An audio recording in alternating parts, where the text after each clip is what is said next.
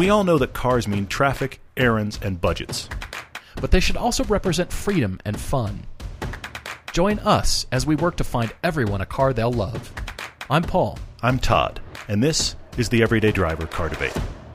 We're in Los Angeles, and I've decided I like Los Angeles. I, I, I did. We lived well, here, and I enjoyed it when okay. we lived here. What, what leads but, you to this newly formed what's conclusion? Weird, what's weird is I feel like, for reasons I'm not entirely clear on, we get recognized more in L A.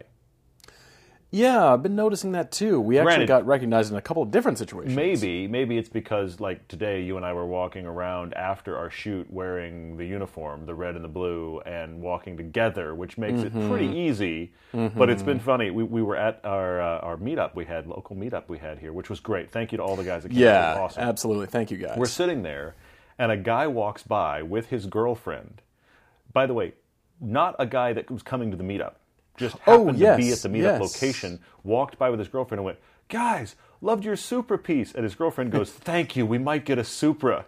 And that was just this random thing. So we've had an incredible yeah, amount of time cool. here that in L A. Cool. We've been here most of the week, and as you can tell by the difference in audio, we're sitting in a hotel room because we just finished a shoot for season five, actually finished day one of a two-day shoot for season five.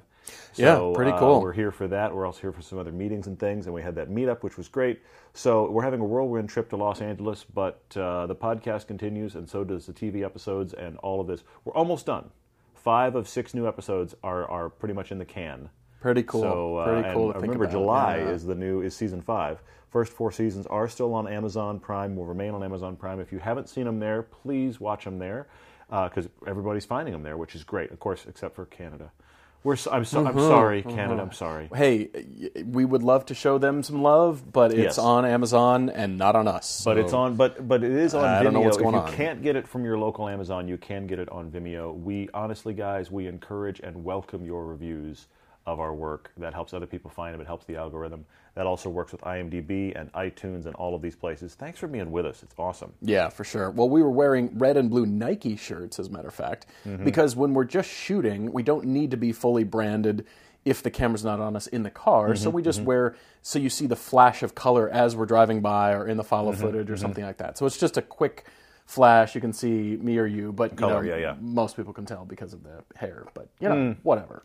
So it's just a flash of color. What, and, what are you saying? And, uh, what are you saying, Paul? Hey, yeah.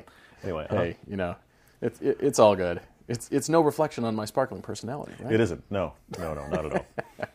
Well, yes. Thank you to all you guys that came out for the the brief meetup, mm-hmm. and uh, that was a lot of fun. So we're we're trying to do that whenever we're traveling. Uh, obviously, we're in L A fair amount, but we're trying to do that and uh, getting getting. Um, Formulated thoughts about an East Coast meetup. We're still We're working on, on yeah. that. The Utah meetup has been announced, and it's that is and happening. Yes. That is on everyday driver dot com mm-hmm, under mm-hmm. the Adventures tab. So both adventures, the September, early October pilgrimage trip is still mm-hmm. there. Yep. We're getting close, guys. Starting to get close to the final shut-off date, the final mm-hmm. cutoff for getting your deposit in and therefore yep. going on the trip. Yep. So keep that in mind. If you've been thinking about going, holding off, and you see a way to go, we'd love to have you. There's still Completely. space available yep. as of this recording spaces. right now. Yep. However, that is quickly closing. Keep that in mind. And then the Utah meetup, everything is sorted. Mm-hmm. So you can sign up there, and it's an a la carte. So think of it as a menu type of, yeah, for sure. of event where you can come for mountain biking, you can come for a, a hike, or just track day, or just totally. the drive on Sunday, whatever yeah. whatever yeah, works. Yeah. And uh, the way we've structured things makes it a little bit easier to accommodate more people this year, even though we had sixty-five people last year, which is crazy. Well, the, the, the, Unbelievable. Cost, the cost, well, the registration cost for Utah meetup this year, honestly, is we've tried to keep it as low as possible because we honestly want as many people to come as you possibly can yeah, or want to yeah. from all over the nation. And you're building your own trip. We are charging it all mainly to keep track, keep uh, things accountable, and also to cover the minimal cost that we have from actually pushing a large group through all these mm-hmm. venues. So uh, so that's the reason for that. We'd love to have you. Again, you can get all of that through the website, uh, everyday driver dot com. On the Adventures tab, you can see all that info. If you have a question that's not covered somewhere, ask us. Everyday Driver, everydaydrivertv at Gmail is the email address for everything. And thank you guys for bombarding us with emails of uh, of Topic Tuesdays and car debates yes, and yes, random questions excellent. questions about these trips. It's great. We have two car debates this evening. They're kind of like car debate-related discussions. It's not really, uh, yeah, not really a full debate, but I like it. Which is fun. They're both very fun. We've got Christopher writing to us from Louisiana, and uh, we also have uh, uh, Dayron writing to us from South Florida. So we're doing both of those, and the many, many, many questions from all over the map that you guys are sending to us. So we're going to cover some of those as well. There's tire questions. There's Ferrari questions. It, there's, there's a Ferrari lot of questions. Stuff going on. Yeah, it's going to be great. There's Ferrari questions. Yes, and also, you know, quick shout out to Michael at the Motoring Club in Los Angeles, yeah. which is three weeks old as of this recording. Yeah. It's a social club. You can do car storage there, but mm-hmm. mainly it's a social club.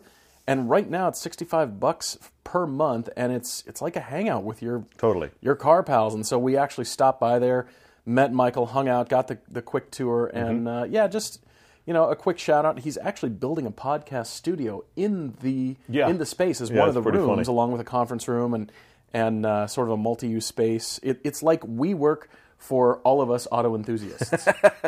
It is. Okay. And, and you right. want to just work on your laptop and hang out at the bar. It's really cool. So yeah, he's building fun. the podcast studio. Michael, thank you for having us by, and uh, we hope to uh, podcast from there at some point. It'd be cool. And, It'd be very uh, cool. Yeah, so if you're in L A, check that out. It'd be nicer to be really in, a, cool. in a, somebody else's podcast studio than in a hotel room, though this still well, works. Yes, it, it yes. works great. Yeah. All right, so Christopher is writing from Shreveport, Louisiana. I'm sure I pronounced Louisiana wrong. I'm sure it's Louisiana. It's Louisiana, yeah, but uh, it's I'm okay. sure. It's all right. Hey, I, I did not grow up in the South, but that's all right. He is uh, he's writing to us with this discussion, okay? Mm-hmm. He's been listening a while, and the title of his email is that he had a luxury sedan happen. Oops. A luxury Woke sedan up, happened fell to him. a luxury sedan. How Seriously, this, where that's, are we? that's kind of what he did. So mm-hmm. here's the backstory. He is a high school social studies teacher, and his wife is a homemaker. They drove the wheels off their two thousand six Saturn Ion until it wasn't practical anymore. How long did that take? Did, wasn't that like, well like done. two thousand seven your Saturn? Sorry, drove the wheel. Sorry, no. It actually it actually served you. It, it served you well, but yeah. it was gone. Yeah, and uh, and so uh, the kids are out of the house now. So they uh, they decided to, to drop down to one car, do the mm-hmm, S U V mm-hmm. thing for a while. Um, had a twenty eleven Nissan Juke, which uh, his wife picked, and he said, "Please don't judge me." Uh, but uh, but that's been good for a while. She's listening. Though. Yeah, she, of at course this point, she is. She's listening of course because she is. Christopher has said, uh, "Hey, the guys are you're discussing this." So of course, yes, come completely. in and listen. Completely, yep. So they had this this Nissan Juke, but um, they've been they've been traveling with friends, going around various places. Their friends always drive because they have the nicer, newer car. They're starting to feel like, all right, we should have a car that we can contribute to these trips with our friends. Uh, their friends have a have a Honda Pilot doing the big S U V thing because their friends also still have kids at home.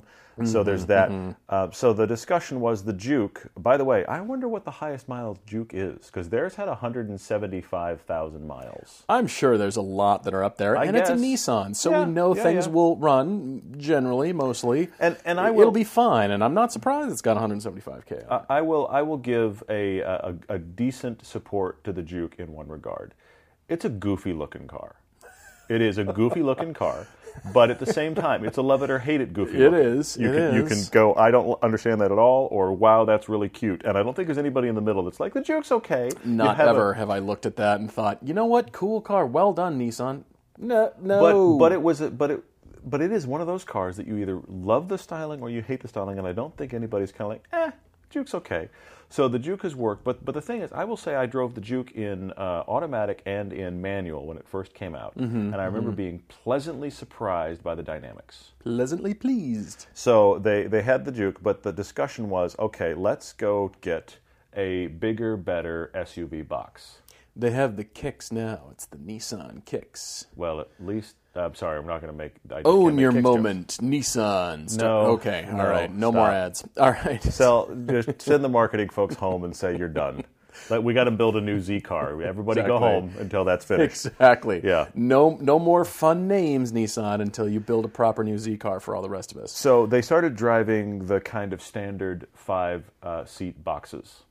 And they drove, and, and that's the, I mean, the dull boxes. Yeah, that's, this is this is Christopher's description. Yeah. I mean, they drove the G M C Terrain, and he thought it was the borest thing ever. They bore, they drove four or five other things.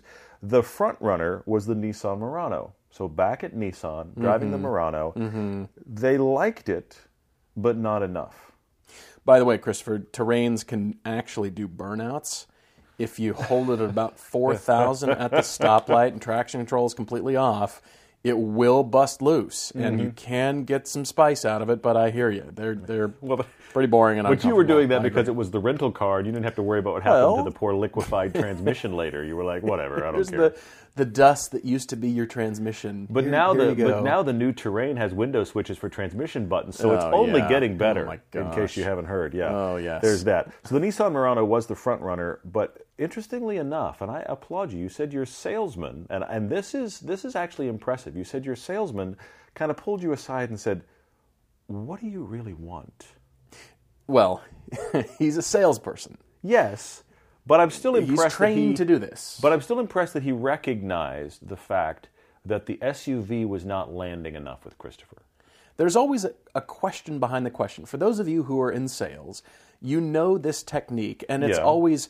The question behind the question, when somebody, your your client, your potential customer asks you something, the training you've been through is to get behind that and really figure out what their need is and what, you know, you, you're answering their question with another one, trying to get around that. And it sounds like that's what this salesperson did. Yeah, yeah. Because, you know, a, a client, a potential customer can say anything, you know, well, I don't like that because of this. And, sure, you know, you're sure. saying, well...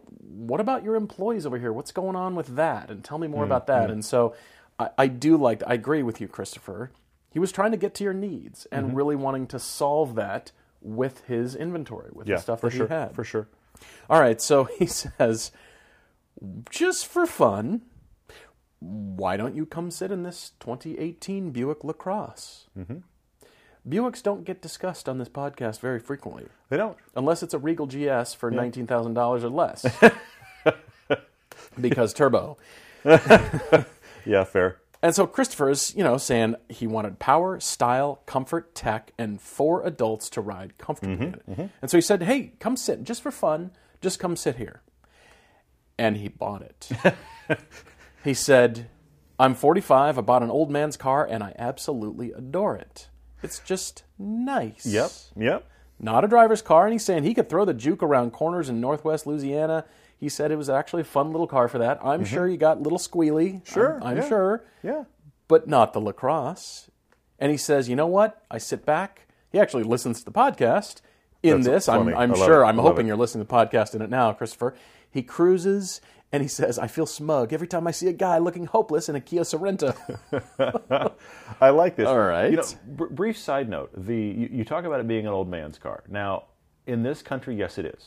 It is. But what's funny about Buicks in China, mm. they've been very successful mm. in China. And one of the things that's funny about Buicks in China is that the younger generation with money in China likes Buicks because they view all the traditional luxury marques as old people cars. I'm including mm-hmm. B M W, mm-hmm. Mercedes, et cetera. They look at all of those as old people cars.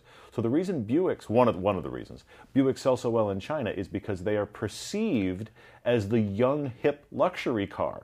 I find the juxtaposition with our market well, hysterically yes. funny there. It's also my understanding that the black Audis are also considered government cars. Oh, interesting. Those are okay. looked at as, oh, okay, you're with the government and mm-hmm. you know you Stay drive a black Audi.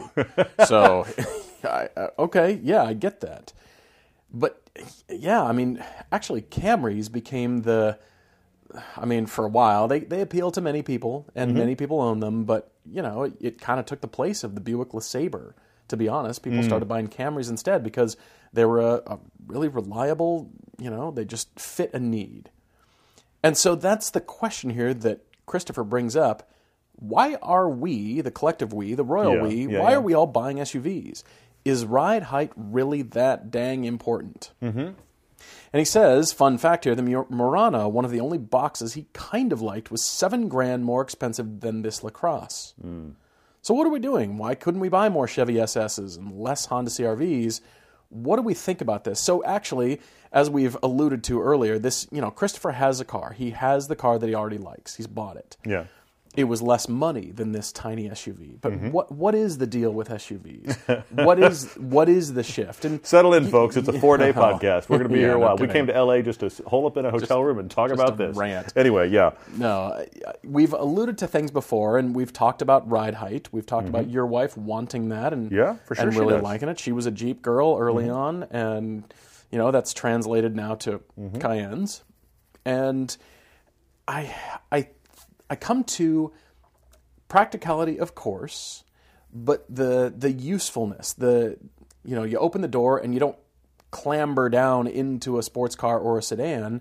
You just kind of fall into your car. You, you just stop. Sort of, you stop walking. You, you, you stop you walking you and find yourself down. Seated. This is what happens in a lot of S U Vs, for sure. And it, there's so much space for stuff. As we've talked about, space is luxury, whether it's a, yeah. a larger house or land around you or a bigger apartment or whatever that is. Space is a luxury. It's the same thing with cars. And so we perceive, ah, I've got more space for my stuff.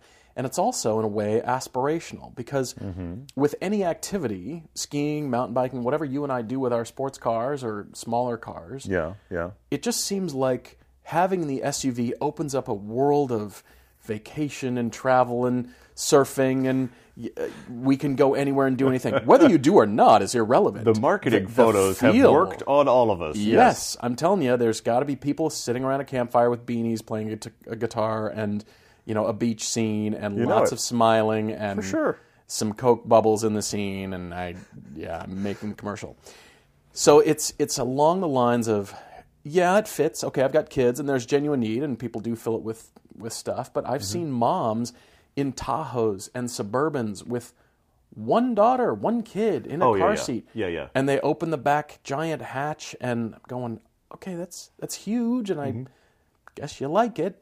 But you struggled to get into that parking space, and you've got gobs of space around you. What, you know, what? Why? Why'd you go there? Yeah, but expecting, you, but you, you've I hit don't on know. you've hit on something interesting because you're, you're talking about we we perceive certain things, and I think that is key here. Well, that's I mean, keep going the, with the marketing angle and the what they push because yeah. this is what we we see the images mm-hmm. in ads, yeah. and then we aspire to that, mm-hmm. and then you wrap a product around the thing that you've just. I mean, this is marketing one oh one. Absolutely, yeah. Yeah, yeah. But you, you tie Carland, a product to an, emo- to an emotion. Uh-huh, you tie it uh-huh. to a life experience, a lifestyle. I'd like to be that person, and therefore I need product X. That's yes, that's every yes. product marketed ever. Uh, so there's that. But but the interesting thing, I think, that's happened, I do think it's twofold here, here Christopher. I, I think that the ride height thing is very real. It's very real. And yeah. and as yeah. much as I personally don't ascribe to it, and as a result of a person that doesn't feel the need for it, I mean, I drive a Lotus, come on.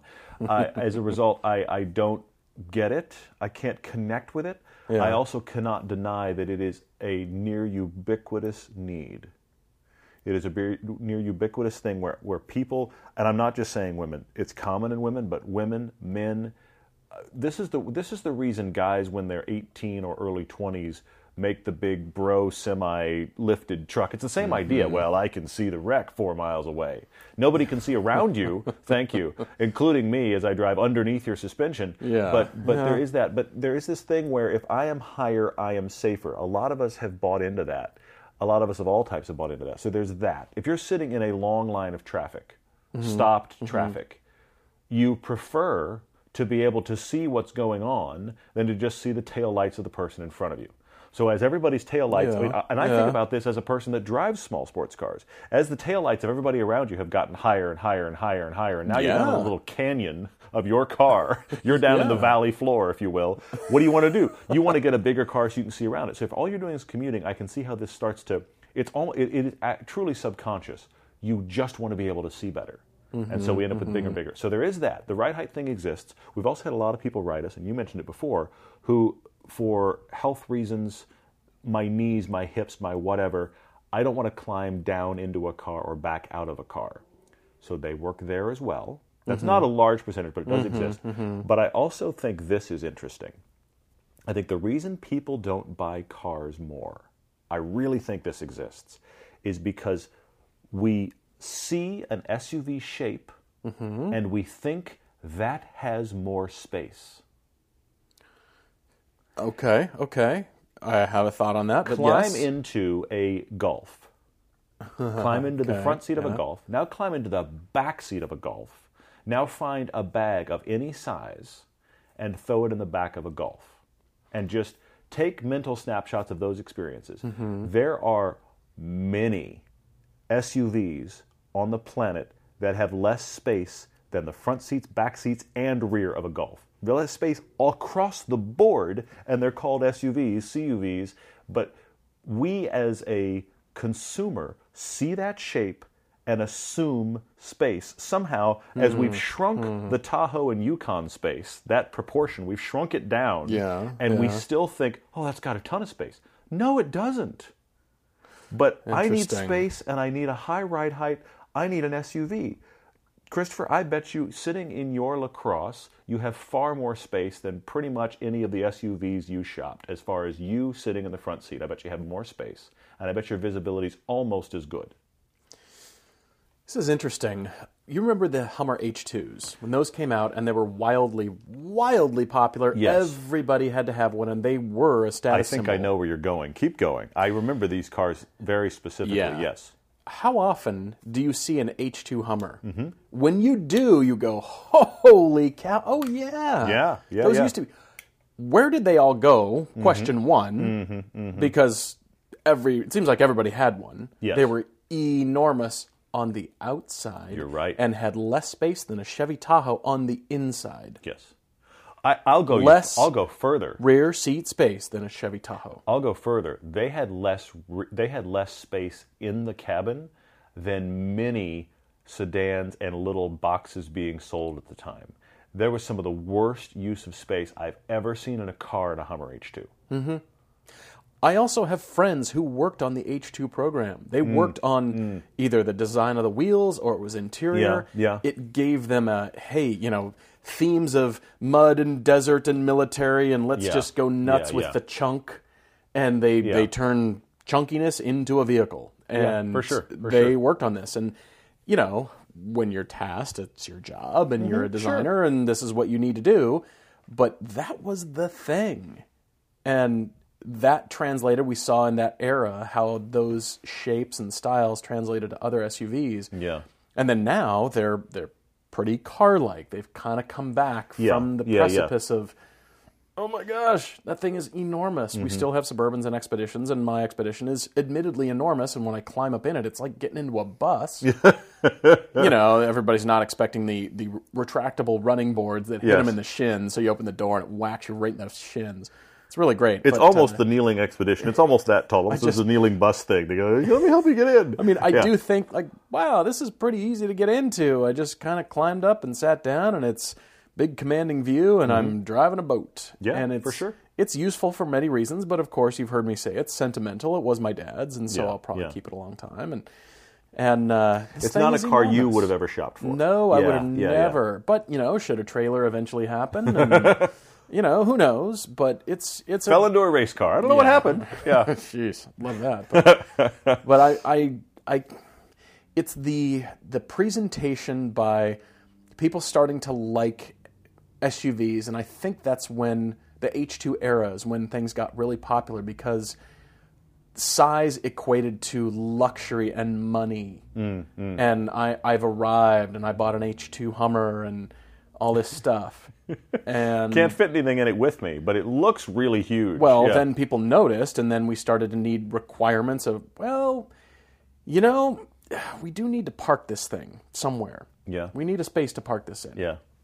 And then people wanted more functionality and more actual sure, interior space. Sure, yeah, and yeah. so that, that continues. And then, you know, fuel mileage, reduce the weight, all those kinds of things. So we've, yeah, we've yeah. pulled back from that precipice of enormity, yeah, and there's still a place for them. There still very much is, and there's families that need them, and and absolutely, sure, we have a we have. But the the balance of choice, you know, the mm-hmm. balance of, you know, do I do I want that? Why do I want that? You know, mm-hmm. if you do, fine. I mean, that's the great thing about being able to. But yeah, well, I think I love that part. I know, also the freedom th- to be able to, but yeah. Um, I also think S U Vs to some degree are being shopped like people shop pickups. Hmm. I'm going to buy this in case I ever go camping. I'm going to buy this pickup because I, I haul mulch once a year. You know, we're, we're, we're buying a car for, and back to the marketing thing, we're buying a vehicle for the lifestyle we think we're going to, li- to lead, not the mm-hmm. lifestyle we actually lead.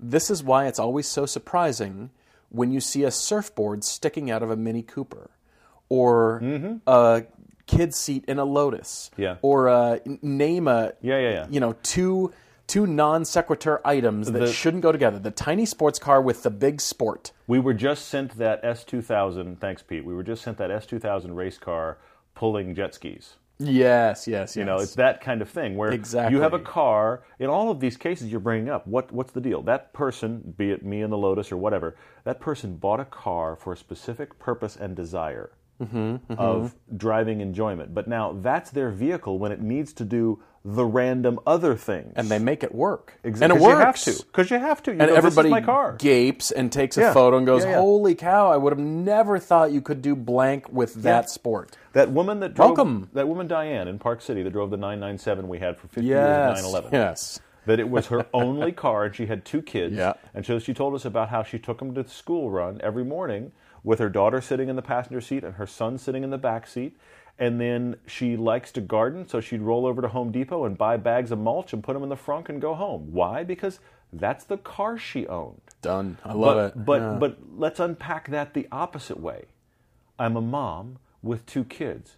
Well, they're going to play a lot of sports. I don't know what sports, but they're going to play a lot of sports. Mm-hmm. So mm-hmm. I need to get something with a big hatch to carry all of the sporting equipment. And I want us to be very safe, so it should be big and have a lot of airbags. And you know what? I like to garden, and I need to carry mulch eventually. I need a big S U V. That's the normal progression. It is. It is. So this is what's, I think, all of these kind of things are what's happened. I uh, I think of, I keep my cars clean and free of debris and other stuff riding around in the cars on a permanent basis. Yes, like you don't have basketballs, gym clothes, yeah. random yeah, weights, dishes of any kind. You open a friend's trunk and you go, wow, why do you have all this stuff back here? I yeah. don't know. I just threw it back there. That's what the S U V encourages. That's it's, fair. That's I, fair. I just yeah, throw yeah. it back there because I can just open the door and throw it in, and mm-hmm. it doesn't ever, I don't ever see it until I go digging for it. There's no consequence to keeping Absolutely. stuff in your car. Absolutely. Yeah, I can just okay. drive fair, and I fair, pick fair. up three people, and they don't even notice all the stuff in the back. Yeah, yeah, fair. We're fine. And I... It's, um, yeah, so you, you can obviously tell Todd and I are more discerning in terms of, you know, wanting the car and the fun out of that. And then it, it's such a balance because, you know, you can buy the S U V for the sport that you do. Fine, mm-hmm. perfectly mm-hmm. valid.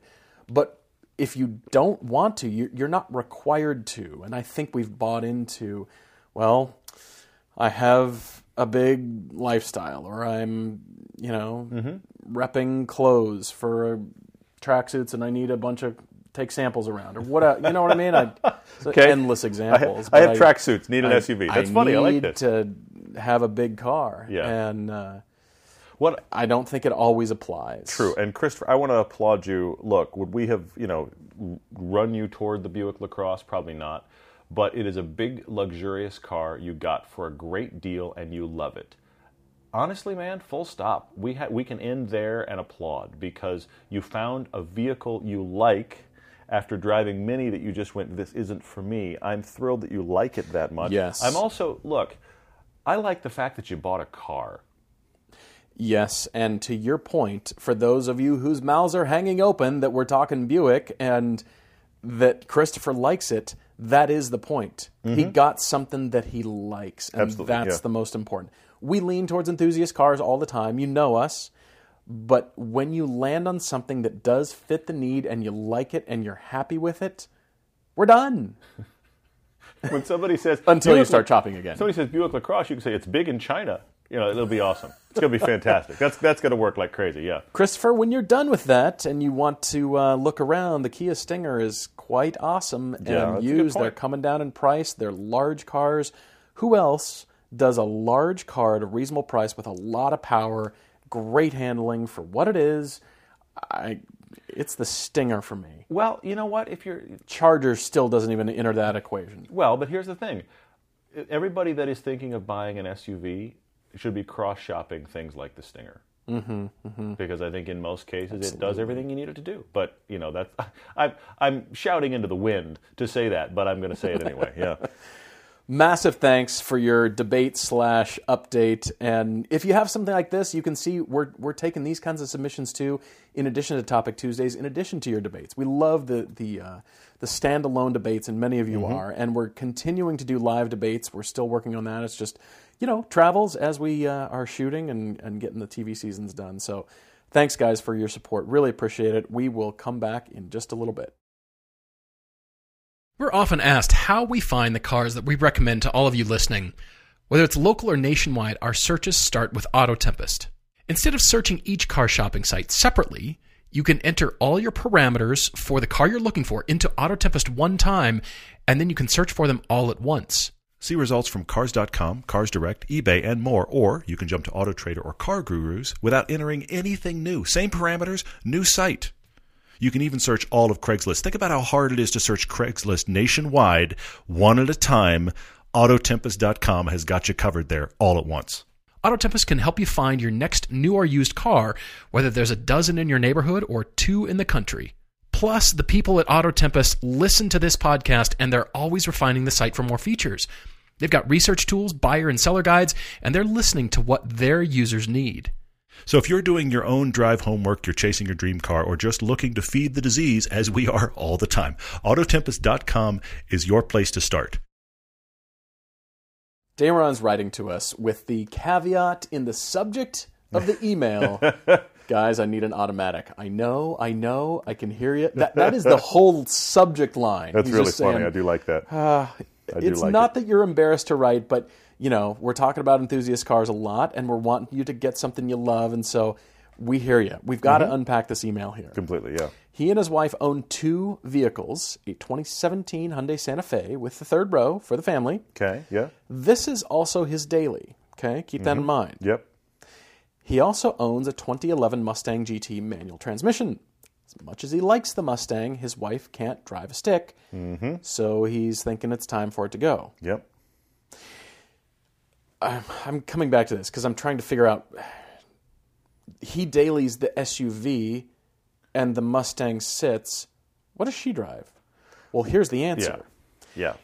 That's the twist. She drops off their daughters at school, which is about a two-mile round-trip drive, and she works across the street from their house, so the Mustang sits. She doesn't need to drive. He drives it about once or twice a week. And he's got the commute. Yes. So he doesn't want to commute it because he's got to stop and go commute. He doesn't want to commute in yes. the Mustang.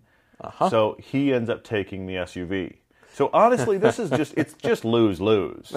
It's just, this just didn't work out well. I hate to say it, Dayron, but it just, it's just lose-lose. It just stacks completely. Here's the thing. Can you work from home so that it, you can well, drive the Mustang? It was for separate exactly, things. Sorry, exactly. Go on. Well, he can't. His commute is a twenty-five mile each way commute. He does encounter some heavy traffic when he comes home, and he's in South Florida. He says four-door rear-wheel drive is preferable. Mm-hmm. Okay. Although coupes are okay, he's an auto technician, and he said maintenance, small repairs, just fine. He's willing and yep, probably, yep, good. you know, more than most, able more than most folks yeah, to be yeah, able yeah. to take care of things. Here's the kicker. Budget's under thirteen grand. I heard that, yeah. Because, you know, I was just talking about Kia Stingers and how great they are and how everybody should consider one at least. Uh-huh. But, but they're not thirteen thousand dollars. Not with thirteen thousand dollars. They are not. Yeah. So he wants something that he can find engaging and for his wife practical. The next school year, he is doing the drop-off at school for their daughters. And mm-hmm. so this is a short trip. She's working from home. And what can he get? I, I'm wondering, can he get something that he can commute in that is fun and she can have access to the Santa Fe? I think that's where it. we're headed. I think that's exactly that's where we're headed. That's kind of the idea, I'm guessing. Because the Santa Fe clearly is sticking around, and it's a perfect... Mm-hmm. Yes. Why not have that run the run the school run and be there when his wife needs something, and then he has something else that is the four-door sedan that he can do the commute with, and at least is somewhat fun. Mm-hmm. Mm-hmm. But four-door, rear-wheel drive, thirteen thousand dollars, the pool gets really small. It does. I mean, I think everybody's thinking Charger, but I don't want you to get a Dodge Charger. Okay.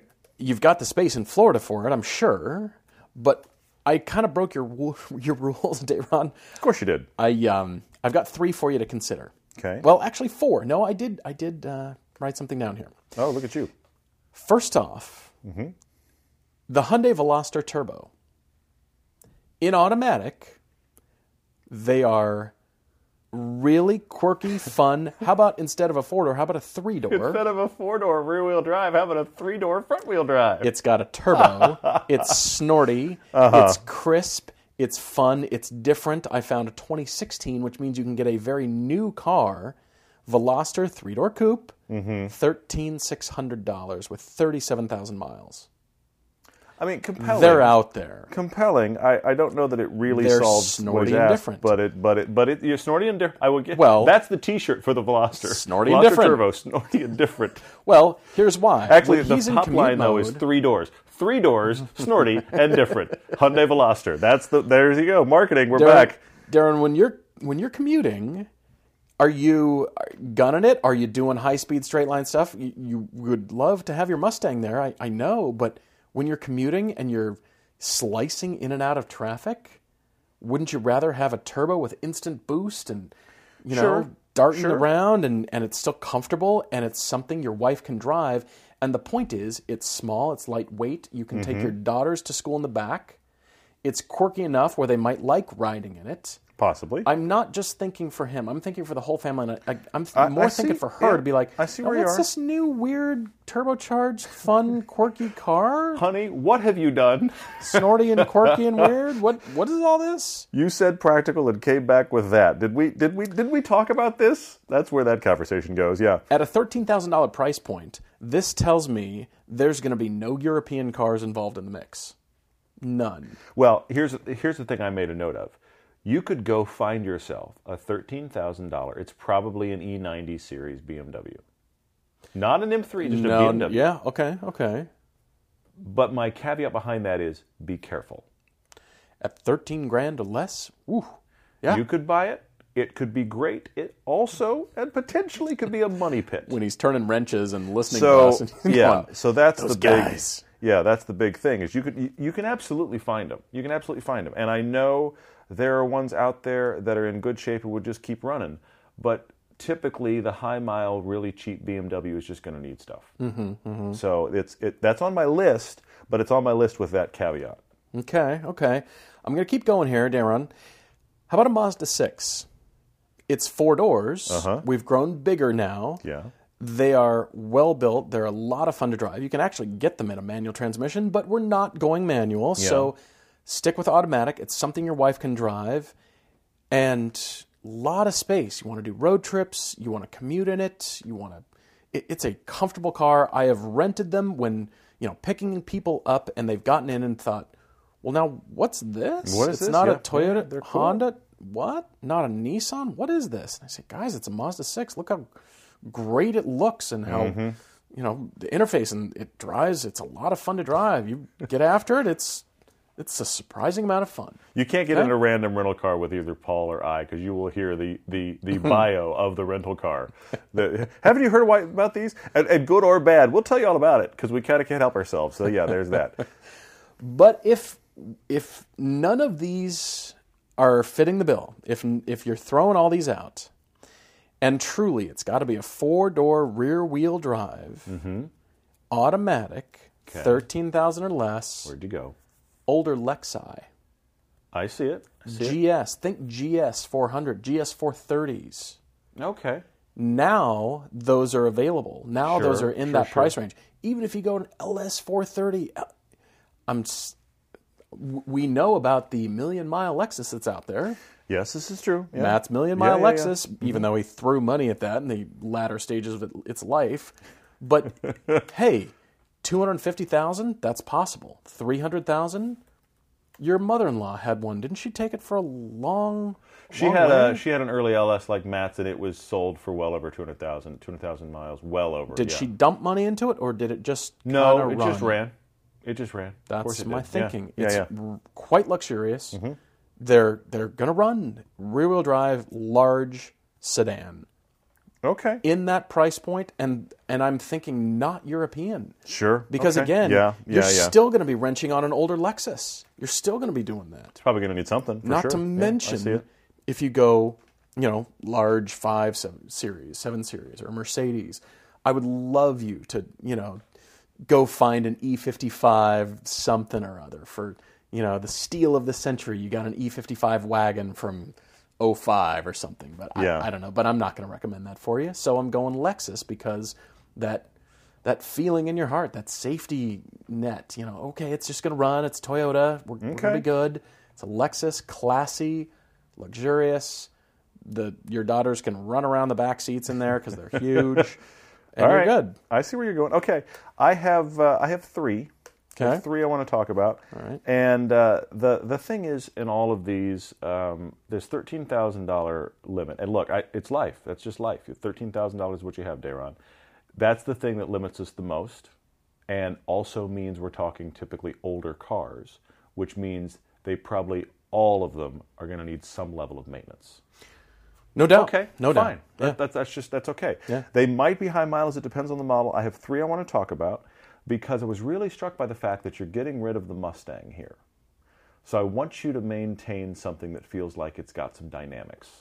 It's got some, some performance sure, flair, if sure. possible. But that, again, is difficult. So, okay. Cadillac A T S.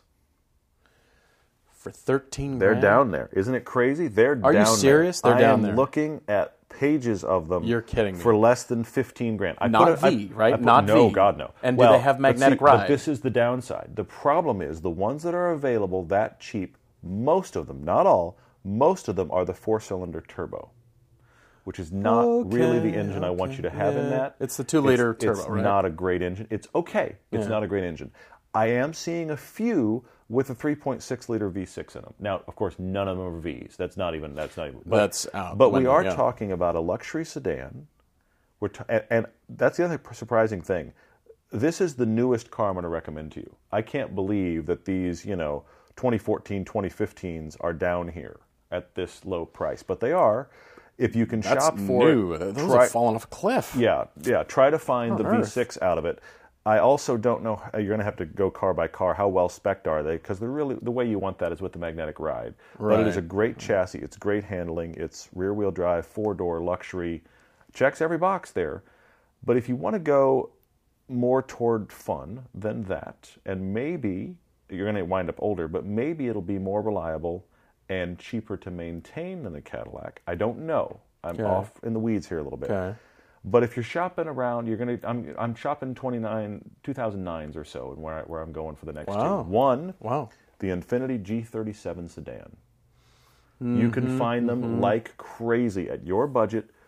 Good engine, engine related to the what's in the Z car. Because yeah. remember the Z car's yeah, been around true. forever. Good engine, decent. The Z's dynamics. been around forever. Yeah, exactly. Good engine, decent dynamics, also related to the Z car. Rear wheel drive, yeah. luxury, Japanese reliability. Infiniti G thirty-seven, my friend, in sedan is a great one.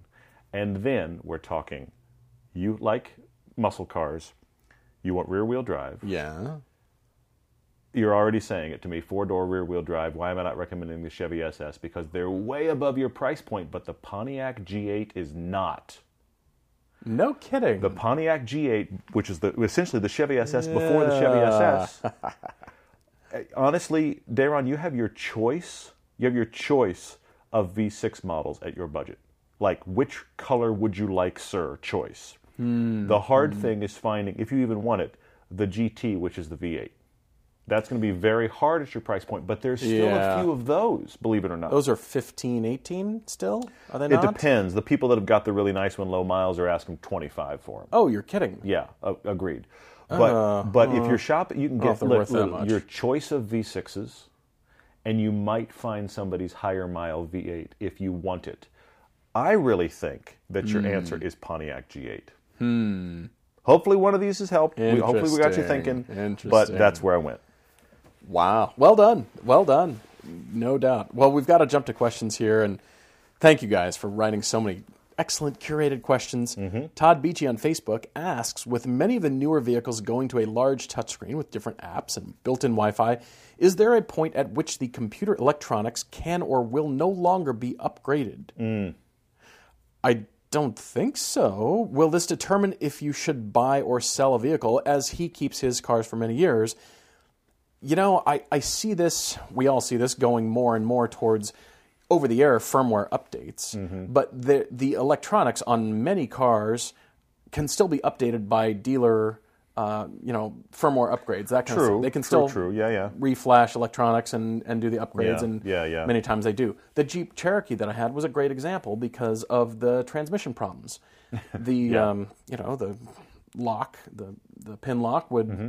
you know, there were some accidents, unfortunately. Some, yeah, for some sure. people lost their lives because of that, and it was a a new style transmission. It was a new interaction. It was a new lever yep, yep. that was like a toggle switch that sprung back to its its home position always. Mm-hmm. You would select the, the gear you want, reverse, park, neutral, yep. whatever, and then it would spring back to and return to its home upright position. It didn't yeah, stay, yeah. and so you couldn't it, see it, it kind of was to, yeah. confusing. And so the solve for all these cars was take it to the dealer and update the firmware. Yeah, yeah, yeah. And now, whenever you open the door, any door, it automatically pin locks the transmission. You can't move the car. Yeah. It just locks it. Yeah.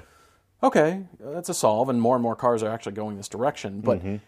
you know, it's not the level of, you know, oh one through oh five of the clunky Atari nav screens built into cars. And, yeah. you know, yeah, yeah. With, think of cars from here on out. Everything's, hopefully, everything's going to have Apple CarPlay and Android. Mm-hmm. So it'll have this universal thing going on. And there, I think there will be a need to update it less and less, unless there is some sort of Grand Cherokee, something went wrong, we here's the solve, take it to the dealer and upgrade this. Yeah. But for the vehicles like Teslas that will go autonomous and have those hardware things built into them that the company hasn't told you about yet, and the, the hidden revealed, items we're going to, to either oh, yeah, make you pay actually, for or yeah, interact later. Yeah, they're, they're actually screwed to your car already. We just haven't activated them because you haven't haven't paid, and so we'll, we'll upgrade that. Yeah. In the case of those sorts of cars, yes, they will constantly need software upgrades. Constantly. Yeah. But they can do the over-the-air thing, which dodges a bullet. Exactly. Yeah. Exactly. So for most normal cars, I don't think so. Mm. Like I said, there's... There's standards creeping in now, mm-hmm. especially Apple CarPlay, which is nice. I still think the smartest thing that all of these automakers can do is just keep creating the capability for your latest phone to become your car interface, because mm-hmm. we know it, mm-hmm. and that's the thing we're going to keep changing. And also, the other way it helps is because if you think about it, when you change your phone, you are either excited or willing to adapt to the changes in the interface. It's one of the only things in our life where That's we're like... That's one of the selling points. Exactly. It got Oh, it got new and different. Yeah. So, okay, cool. If if your car company kept contacting you every six months or a year, we need to update... You just get annoyed with them. But with your phone, you're just happy to have the new phone that has mm-hmm. the new stuff. And so if you could always plug that into your car, I think this is the fastest way for the car company, honestly, to take away this headache because they just can't possibly keep up. Mm-hmm. No, that's... Yeah. Yeah, for sure. All right, what'd you find here? Uh, let's see. Oh, he, here's one, here's one on tires. The real Stan, uh, Stanky asked, okay, why don't summer tires last as long as all-season tires? They only have one job to do. The big key here is what is the tire wear rating? Normally when you get into performance yes, tires, yes. they have a, a wear rating that is lower than an all-season tire. That essentially, let's be honest, they're softer rubber, which is why they have better grip, and so they wear out faster. I will give you a the best, easy description I can think of. How long does it take you to wear out your tennis shoes versus heavy-duty, rubber-soled work boots? They both have rubber soles. Sure, that's a great example, okay, actually. But you, and, and you could run in your work boots. You could. You could go running in your work boots. It's going to hurt, but it happens. When Vibram starts making tires... We're going to stick to everything. We're going to stick to the ceiling. Exactly. You're going to drive the, the roof You're of the... Yeah, exactly. The drive roof up of the, the side of your building. But, so this is the thing. You have a, a softer rubber. I mean, look, I, as a climber, climbing shoes are incredibly sticky. They they, they are sticky like a, a great sticky racing slick. Mm-hmm. But you're only wearing them on the rock wall, and they are... You can almost watch them wear out. You take them off after you're climbing, like, wow, I really dug into that. Yeah. The same way you yeah. can if you take performance tires on a track day. So it's that softer rubber, it's the it's the wear rating, it wears out faster. Think of it like the shoes. And that wear rating specifically correlates to scenarios, just like racing tires do. You, at the high yeah, end, Formula yeah, yeah. One, Pirelli rates their tires for a specific amount of laps. Mm-hmm, now, at the mm-hmm. last race, Lewis Hamilton blew that out with the medium tires. Pirelli rates the medium tires to go fifty laps mm-hmm. in a general setting. Yeah. at Monaco, he did sixty-seven laps. Really? And he was whining on the radio to his crew, what on earth, my tires are giving way, you know, all that kind of stuff. Now, Monaco's a very different track than most high-speed modern yes, tracks. It is. Yes, it is. So that's why he was able to make them last, I believe. Mm-hmm. Yeah. But think of all the scenarios that Goodyear and Michelin and all these tire companies put their cars through, from uh, water tests to, you know, cornering performance, that kind of stuff, and saying, all right, so this compound actually did better and that tire pattern mm-hmm. did better doing this, and so we'll, sure, you know, we'll rate sure. that for that long time, you know, or not, or a, a softer compound, shallower tire tread depth, mm-hmm. all those things come into play that t- correlates and, and kind of culminates in that tire wear rating. Yeah, yeah, you're right, you're right. All right, looking for something else. Uh, Kevin G. Rocha wants a little validation on his little dilemma. The right way to drive an oh nine Corolla manual transmission is by hooning it every chance you get, right? Yeah, yeah, pretty much. That's, the, that's, that's what they're made to do. It's almost a rhetorical question. Yeah, the totally. right way is, is as much hooning as possible in a car, especially one that doesn't want to be hooned. Exactly. That's excellent. Uh, hey, Jay asked an interesting question on Facebook. He said, I just saw a Mercury Marauder. Oh, yes. What's up with the Mercury Marauder? He said, what on earth is this thing? Uh, I'm not going to do a great job, but I'm going to try to fill you in on this. The Mercury Marauder was made in the early two thousands, mid two thousands. Uh, it was only made for a couple of years. They sold not very many. Like, I think they wanted to sell twenty thousand a year, and I think they sold like ten thousand in two years. It only was around for two years. But if you if you jump back another decade, the mid nineties, the, uh, Chevy made the Impala S S. Mm-hmm, mm-hmm. And the original ad, I'll never forget the original ad, it was uh, the S S parked just lit well enough in front of like a, a steel backdrop, which was very dark, and it said, Lord Vader, your car is waiting. Uh-huh. Okay? So there was that. And a lot of people loved those cars. And that was a blacked out uh, performance version of the Impala that was closer, or the, the Caprice, I should say, that was closer to the police spec. That's what the Mercury Marauder is. They took mm-hmm. the um, the Crown Vic, which was the police car, up through the two thousands. In fact, I still feel like we still see them here in L A. Yeah. yeah. In almost twenty twenty, by the way. Uh, but anyway, so it was the police idea of the Crown Vic sold as a Mercury instead of a Ford product, blacked out like had been done, or at least kind of made monochromatic. You could get it in red and blue, but it were made monochromatic. They didn't have chrome on them.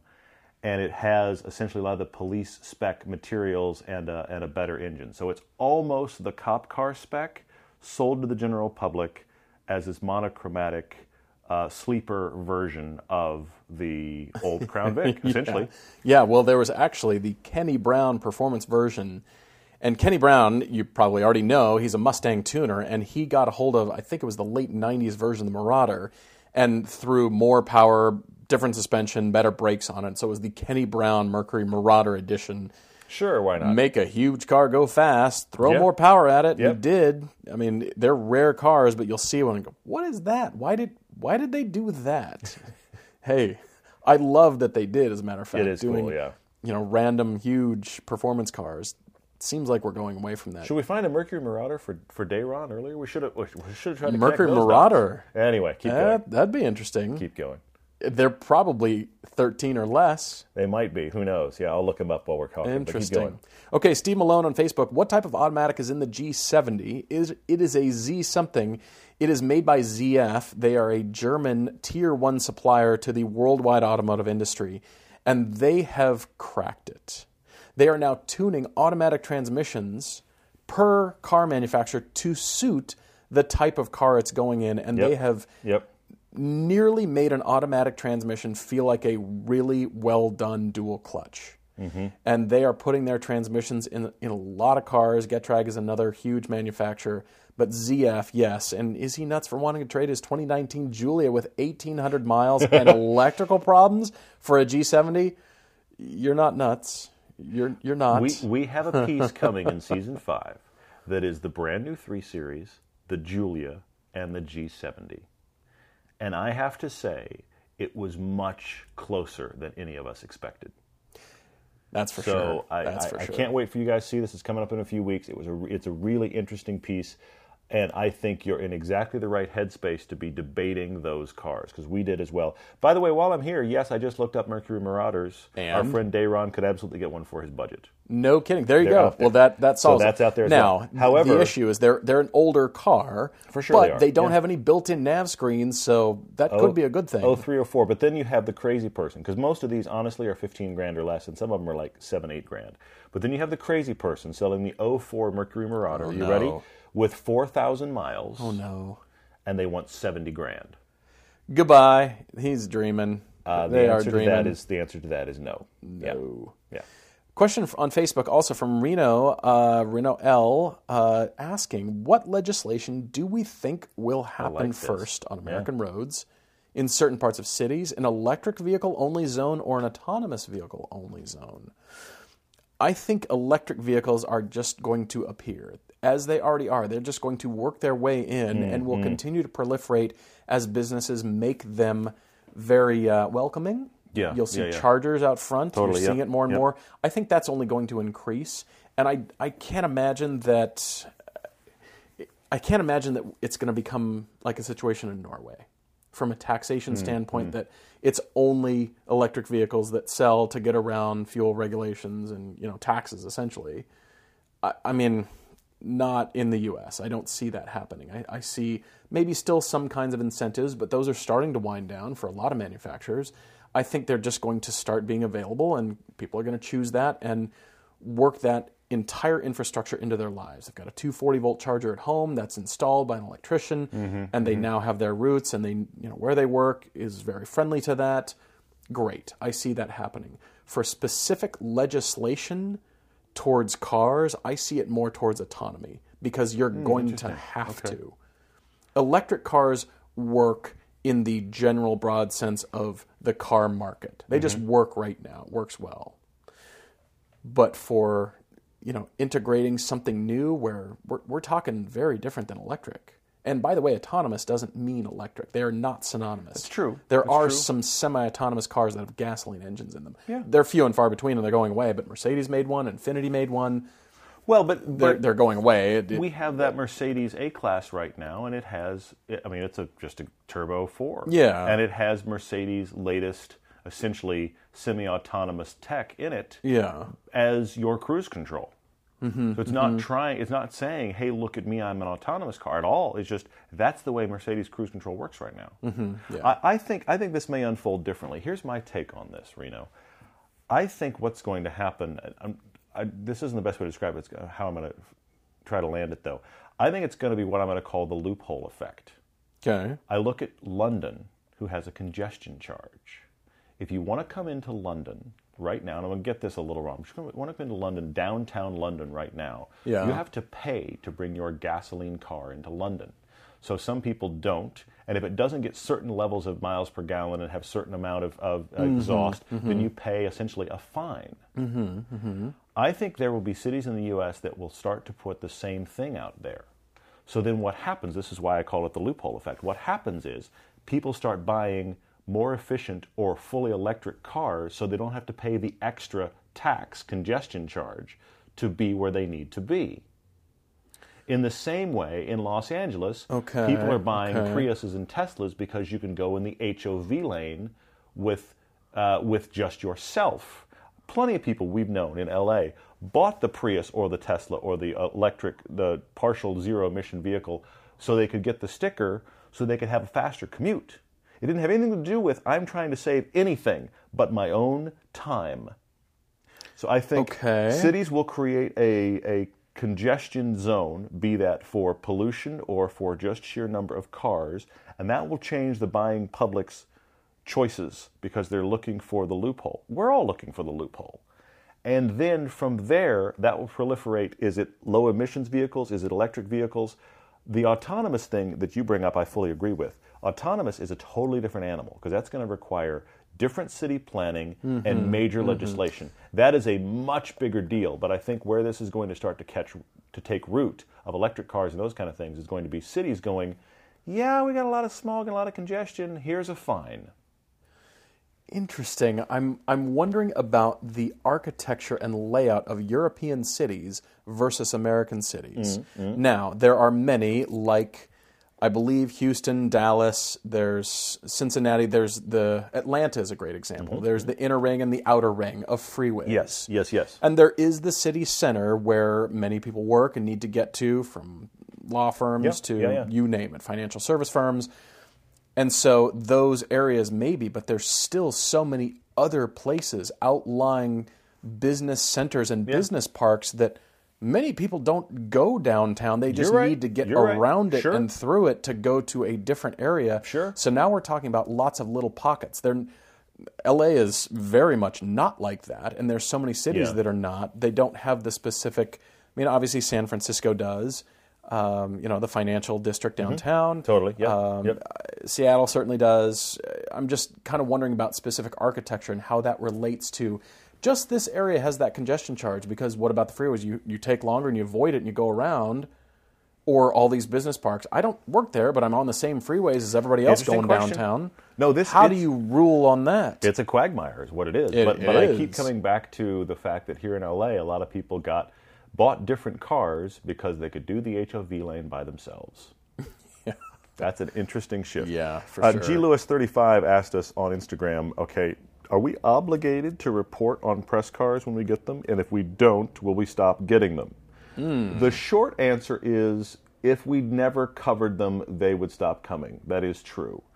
There is flexibility in who are you reaching, how many people are you reaching, and, okay, you didn't cover that one great, but you covered the other four really well, so okay. This also plays into the other part of the equation, which is if all we did, or if all anybody did, was say cars were terrible, mm-hmm, eventually the manufacturer mm-hmm. would stop giving them cars, not because they aren't sharing. They're sharing. They're just sharing that the cars are awful.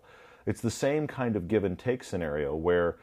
you know, we've had manufacturers come at us frustrated because they didn't like a review, but then our response is always like, yeah, you're right, we didn't like that car, but here's three of your other products we did like. Mm-hmm. Sure. So it's sure. that ongoing relationship thing. Obviously, if you weren't uh, taking the product out and giving it some publicity, of course, eventually you'd stop getting cars. Yeah, for sure.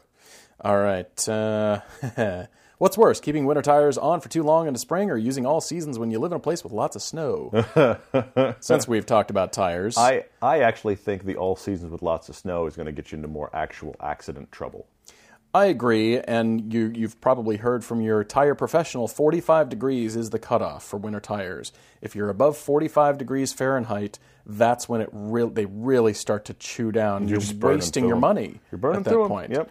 So, you know, you've got to take that into consideration, but if you're on all seasons and it's still, you know, twenty degrees or less, then you're having problems. A bunch so, of snow. I mean, the answer is to have both sets ready to go and the ability to do it yourself, so Ideally, at the moment's yeah. notice, kaboom, it's springtime, you yeah. can change it, but that's not everybody gets to do that. We we definitely get that. Uh, Mark asked, Mark, I don't have a great answer for you. Facebook question. How much does your electric bill go up if you have an electric car and charge at home? This is going to vary wildly based on your electric bill and all of these kind of things. I'm not going to begin to guess. Keep in mind, the best way to charge an electric car is you need to get the big, heavy-duty charger, and that is an install that has a comma in it. That is expensive. Mm-hmm, so you have mm-hmm. to think about that.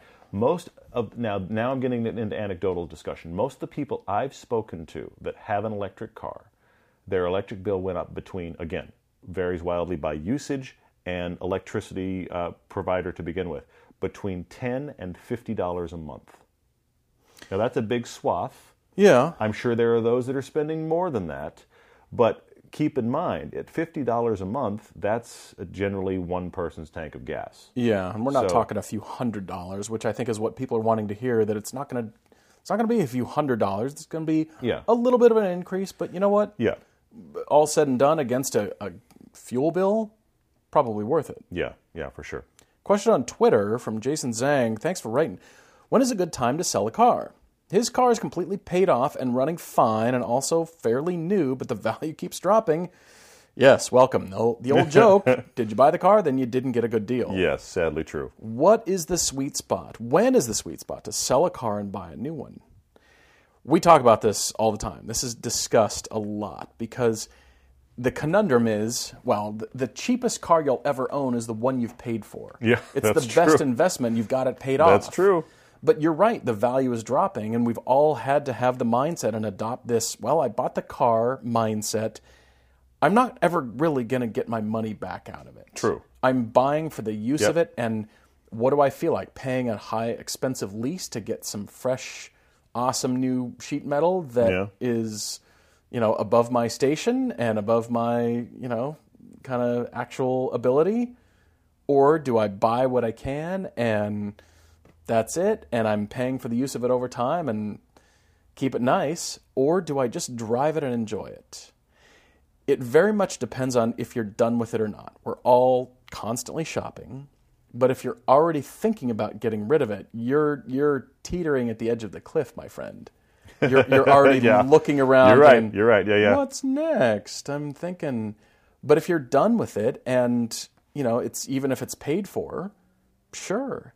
It comes back to cars as a fashion object, cars mm-hmm. as a mm-hmm. desirable object, and their design now, and it's ingrained, especially with the proliferation of tech. Well, my twenty seventeen has old tech. I want the twenty nineteen yeah. or the twenty twenty. Yeah. That they, you, you want the newest, latest things. It's ingrained in us as yeah, human beings. You're right. Or you're right. Are you just contented and happy? You know, we can make the argument that you can drive your car almost the rest of your life. A- yeah. Almost. If you have no reason to move on, you don't feel like you need to move on, you want to keep putting money in your current car, you could drive that one you have something, right now indefinitely. Something catastrophic goes wrong and you pay enough money to keep that one running. You could. But then You're right. that's not that's not smart. You you trade up. Because you want the newest, latest. Well, it looks better. And I didn't like the taillights on the other one. And the well, new one has... You know, name a thing. We we all have the disease here. That's why we're listening. Let's be honest. We want a new experience. We're lusting after a different car. It's just going to happen. This so, is the disease we are we are all, all struck right, with. So let's yeah. answer. And that is, it, it's in the few years. It's in, I think, two to five year range, depending on the car mm. and the usefulness. Okay. S U Vs, maybe you keep those longer because you're getting more use out of them. Mm. But as soon as you're really starting to put miles on and the mileage is dropping the value like crazy, yeah, that's a consideration. But also, you know, from an experiential standpoint, if you're able, not everybody is able, and we get that. True, but if true, you're true, able, yeah. two to five years and, and you're moving on to something else. It's weird when we hear of folks rocketing through cars and they've had three or four of the same car in a short span of time. Yeah, yeah, yeah. And...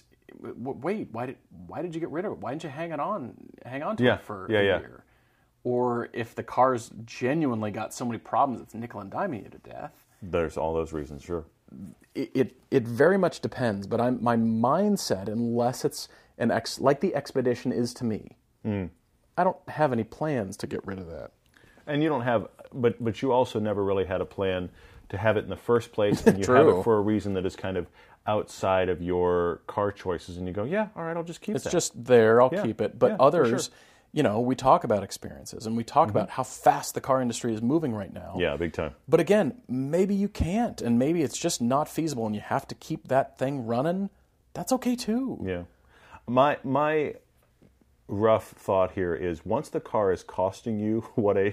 new car payment would be, it's time to move on. Now, generally, I am I am indecisive enough about wanting to have new experiences that I've decided it long before that. Mm-hmm. But but prior to uh, trying to trade up cars faster as we do now that we since we're doing doing the show, that was my big financial reality of okay, it's costing. I could be having something that's not needing to be in the shop right now for about the same money this is costing me every year. It's time to move on. Yeah, no kidding.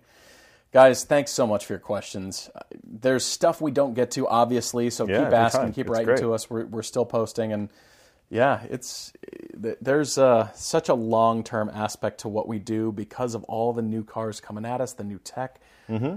I just, I continually, I'm just continually excited by what's coming at us and yeah. driving experiences and car companies listening to media, and you know, m- many of us. We, A, a lot of media and yeah. and journalists and and finding the sweet spot and finding new cars and having that new feeling combined with a cool new look. Anyway, I, we, I could we, go on about it You forever. could go on, but we love you guys walking with us. Thank you for listening and, and rating and reviewing and sharing this podcast and the T V show with your friends. We greatly appreciate it, and we're just thrilled to have you with us. Appreciate it, guys. Looking forward to next time. Cheers.